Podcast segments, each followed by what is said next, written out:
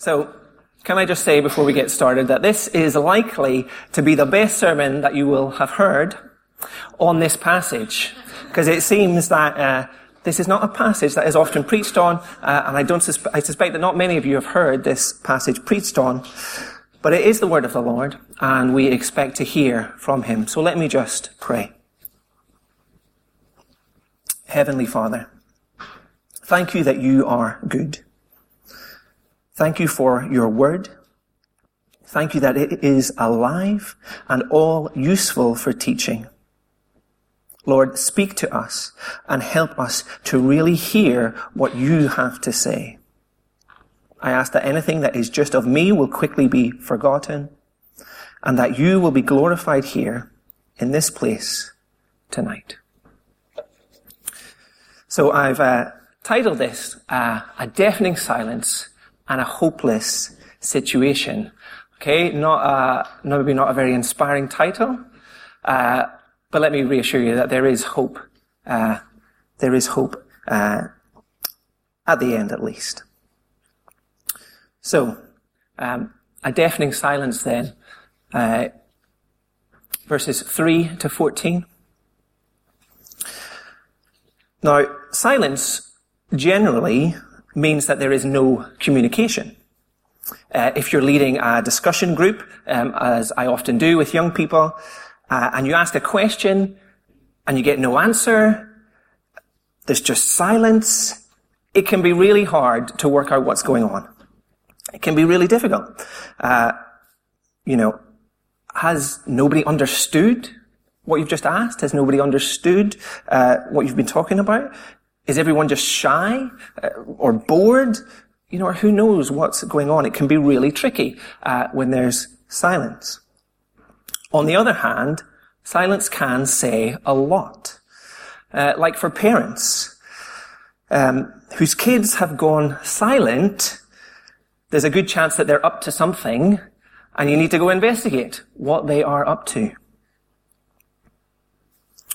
Or in a noisy classroom, if pupils realize that their teacher is silently standing, waiting at the front of the class, they should know that it's time to be quiet. And if they don't watch out, don't watch out, there could be trouble. Silence can speak volumes, and a deafening silence says a lot. So let's look at this deafening silence that we see in Samuel chapter 28. If you can have the passage open, uh, that will be helpful as we go through the verses. There will be some other Bible verses, uh, but I'll put those up on the screen. So, right at the start of our passage, we are given two important facts to understand the rest of the chapter. One, Samuel is dead and buried. And two, Saul has expelled the mediums. Okay, those who believe they can talk to the dead. He's expelled them from the land. And it quickly becomes uh, apparent why these details are so relevant. Next, we see that the Philistines, uh, shown in red here, the enemies of God's people, have assembled, ready to battle Saul and the Israelites. Saul has gathered his army, uh, shown in green here. And as he looks at the enemy army, he's filled with terror. He does exactly what he should do and asks God what he should do. But God is silent. He doesn't answer through dreams or through the Urim, which uh, was some kind of priestly device to find God's will. And he doesn't answer through prophets. Saul is stuck. What can he do in this situation? He's tried the normal ways of getting answers from God to no avail. He feels the need for guidance. Somehow, he's got to find out what to do. It's not that he really wanted God. No, he just wanted guidance, the guidance of God, not God himself. And it's tempting to want God's stuff. to want that stuff without really wanting God, without really wanting Him. I find that even when writing a sermon, instead of wanting to take the time to really wrestle with God's Word and learn from it, and have God change me and help me to love Him more, it's tempting to just want God to make it a bit easier. To just give me the sermon, to just simply give me the words to say, so that I have a good sermon and I don't look like an idiot standing here not knowing what to say. But God wants us to desire Him, not just what He can give. Saul just wants to know what to do, how to get out of trouble. And God won't give him the answer. What can he do in this desperate situation? Well, as far as Saul is concerned, desperate times call for desperate measures. Even though Saul had followed, God, followed God's law and gotten rid of the mediums from his kingdom, he decides he must now consult a medium to get advice. So he tells his servants to find a woman who is a medium so he can inquire of her. Somehow, the rules don't apply to him. And here we see two things. One, we see that bad rulers can do good things. Saul did get rid of the mediums. Our own governments can be similar. Although they may be bad, they can still do some good things. Likewise, doing something good doesn't necessarily make a government or ruler good. And then secondly, we see the utter hypocrisy of Saul. To have tried to get to tried to get everyone else to stop doing something and then to go and do it himself. It's like the classic bad politician. Or even worse, the hypocritical, do as I say, not as I do preacher. It again shows Saul up for the kind of leader he is. Now, even though Saul had enact, enacted God's law on mediums, his servants seemed to, seemed to quite easily be able to tell Saul of one such woman not too far away in Endor. So he decides to go, completely forgetting what God says in Leviticus chapter 20 verse 6. And unfortunately that has gone off the screen. But it says, if a person turns to mediums and necromancers, necromancers, whoring after them, I will set my face against that person and will cut him off from among the people. In his desperation to have, to, sorry, in his desperation to save himself, Saul is helping to put the final nail in the coffin of his kingship. Saul knows that as king, he can't be seen going to a medium, so he disguises himself. And he goes out at night with just two of his servants.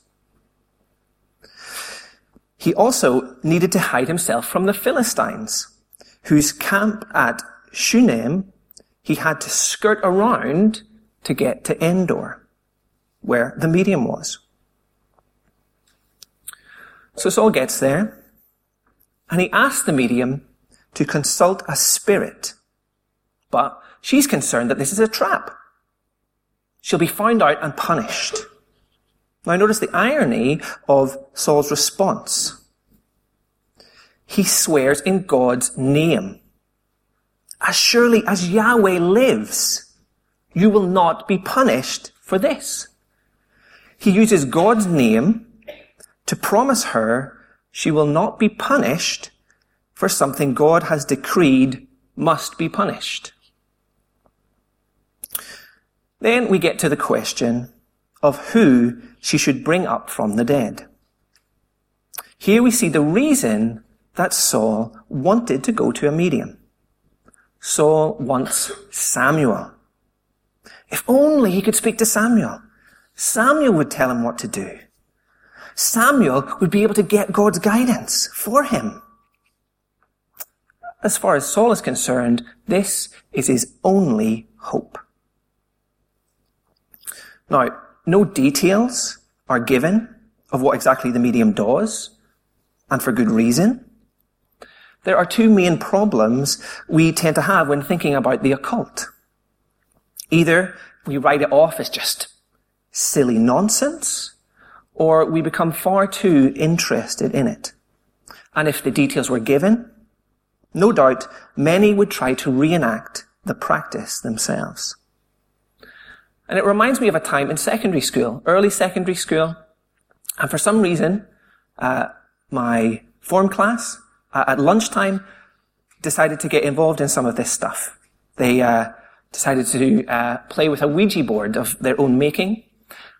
And I can remember I just laughed, laughed it off as silly nonsense. And it was just silly nonsense. But yet, two of the girls that were involved um, afterwards became really paranoid. Uh, and for a few weeks, they really had a hard time. You know, Satan had used that situation to really affect them, uh, you know, and to, you know, like impose on them and kind of ruin their life for just a few weeks. Thankfully, it was short lived, but it just shows us that we, we shouldn't take these kind of things lightly. Then in verse 12, we see that the woman sees Samuel and cries out at the top of her voice and said to Saul, Why have you deceived me? You are Saul. Now these verses throw up all sorts of questions. Is this really Samuel? Did this woman really know how to speak to the dead? Why is she so scared? Well, last question first. Why is she scared? Well, I believe there are two main options. Option one, she is just a scammer, a trickster, and never expected to really see a ghostly figure. So when she actually sees one, it scares her. Or option two, uh, which I would tend towards, is that she did believe she could speak to the dead, but on seeing Samuel and realizing who he was, she also realized who her client was. Her client was Saul. And that is why she cried out saying, Why have you deceived me? You are Saul. She was scared that she had been found out and she was going to be in big trouble. So then, do I believe that this woman could really speak to the dead? No, I don't. I could be wrong, but I don't see any reason to believe that anyone but God can bridge the chasm between the living and the dead. It's my belief that mediums that truly believe they are contacting the dead are more than likely being deceived by evil spirits. So, was this really Samuel? I think so. Some would argue that it is instead an evil spirit or demon, but given the message that is conveyed and the way he is described, I think it is much more likely that it really is Samuel. But would God really use an evil situation like this to speak? I think so. Just like when the chief priests were plotting to kill Jesus, and Caiaphas, who was the high priest that year, said, You know nothing at all. You do not realize that it is better for you that one man die for the people than that the whole nation perish. He did not say this on his own, but as high priest that year, he prophesied that Jesus would die for the Jewish nation.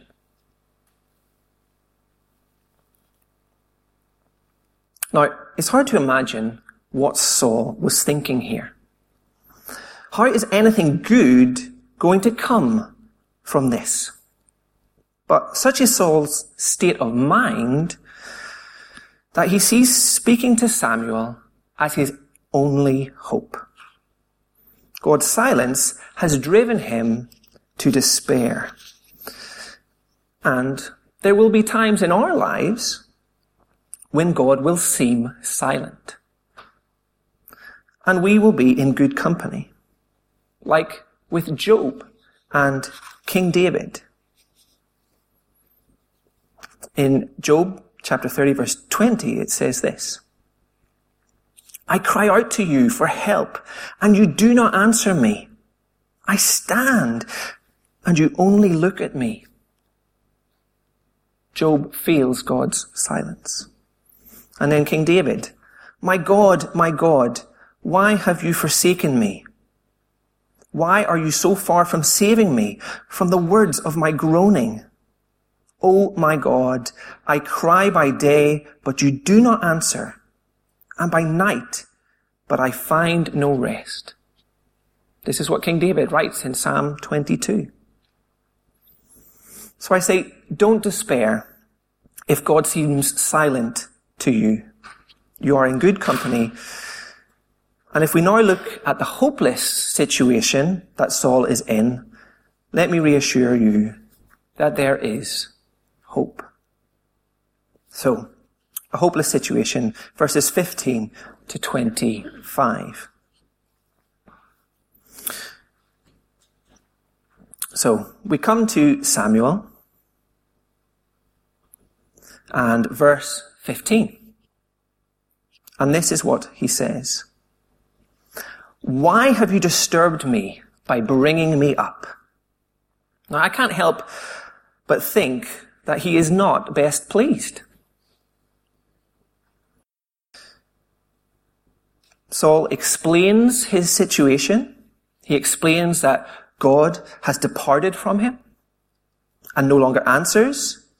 And he wants Samuel to tell him what to do. Samuel in turn explains that in reality, God's silence is speaking loud and clear. God had already spoken. And this is God fulfilling that prophecy spoken through Samuel in chapter 15.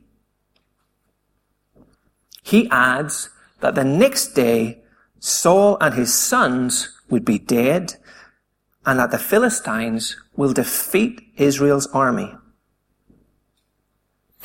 If Saul was in despair before, he must now be in complete and utter despair. So much for trying to get guidance through illegitimate means. Saul collapses in hopelessness, having not eaten, and refuses to eat, but is eventually persuaded by the woman and his two men to eat something. They succeed in making Saul a little more comfortable as he faces complete disaster. This food has been described as a meal fit for a king, eaten by a man not fit to be king. This one hope that Saul had, this hope that to speak to Samuel would fix things has really blown up in his face. This is now a truly hopeless situation. It is clear for all to see. The hopelessness has been laid bare. Now, let me just say, there are two kinds of hopeless situation. There are the truly hopeless situations, like Saul's, and there are situations that merely seem to be hopeless. Often, though, the problem is that one appears to be the other and vice versa. Often, people are lured into a false sense of security, feeling that everything is fine and dandy. And Jesus gave an example in the parable of the foolish rich farmer. In Luke chapter 12. And this is what he said. And he told them this parable. The ground of a certain rich man yielded an abundant harvest. He thought to himself, what shall I do? I have no place to store my crops. Then he said, This is what I'll do. I'll tear down my barns and build bigger ones. And there I will store my surplus grain. And I'll say to myself, You have plenty of grain laid up for many years. Take life easy. Eat, drink, and be merry. But God said to him, You fool! This very night your life will be demanded from you. Then who will get what you have prepared for yourself? He thought he had it all. But without God, his situation was truly hopeless. As Jesus said in Mark chapter 8 verse 36, what good is it for someone to gain the whole world, yet forfeit his soul?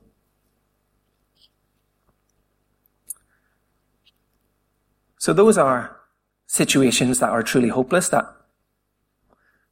appear like they are not hopeless. But on the other hand, we have what appear to be hopeless situations that are actually far from it. In Acts chapter 7, we see Stephen preaching to the members of the Sanhedrin after being falsely accused of speaking blasphemous words against Moses and against God. Okay, and this is what it says in, in Acts chapter 7, verse 30, sorry, verse 54. When the members of the Sanhedrin heard this, they were furious and gnashed their teeth at him. But Stephen, full of the Holy Spirit, looked up to heaven and saw the glory of God and Jesus standing at the right hand of God. Look, he said, I see heaven open and the Son of Man standing at the right hand of God. At this, they covered their ears and yelling at the top of their voices, they all rushed at him, dragged him out of the city and began to stone him. Meanwhile, the witnesses laid their coats at the feet of a young man named Saul. A different Saul. While they were stoning him, Stephen prayed, Lord Jesus, receive my spirit. Then he fell on his knees and cried out, Lord, do not hold this sin against them. When he had said this, he fell asleep. Humanly speaking, Stephen's situation was hopeless. He was about to be stoned to death for simply speaking the truth. There was no possibility of escape. But we don't see someone filled with fear and hopelessness like Saul. Instead, we see Stephen is filled with forgiveness and hope. This is the difference God makes. This is the difference Jesus makes. And there are Christians in these times today who face persecution and death in a similar way to Stephen. Jesus is still making that difference.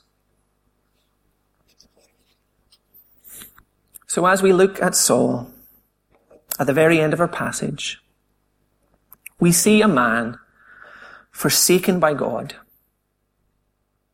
going out into the dark of the night. I hope we can see how easily this could be us without Jesus. And I wonder what kind of situation you are in.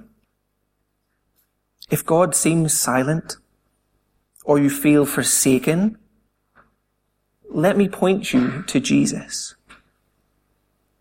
God has spoken through his word and through sending Jesus.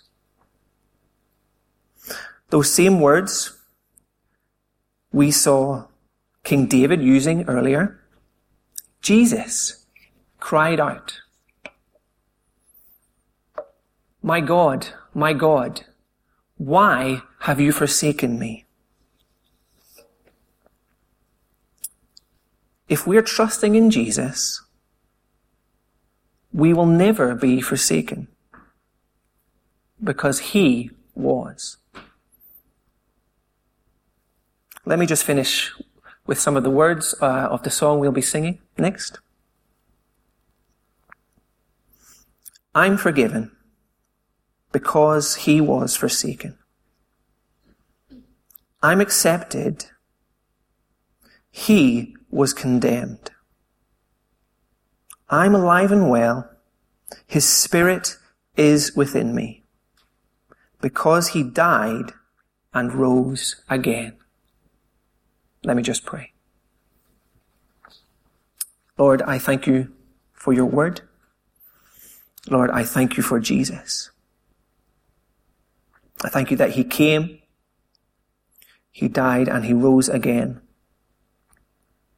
Lord, I thank you that he was willing to be forsaken so that we don't have to be. And Lord, I thank you that we can put our trust in Jesus.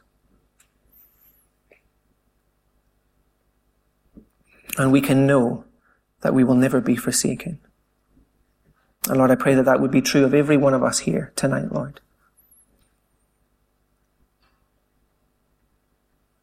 Help us to know Jesus. Help us to know your word alive in our lives. And we pray this in Jesus' precious name. Amen.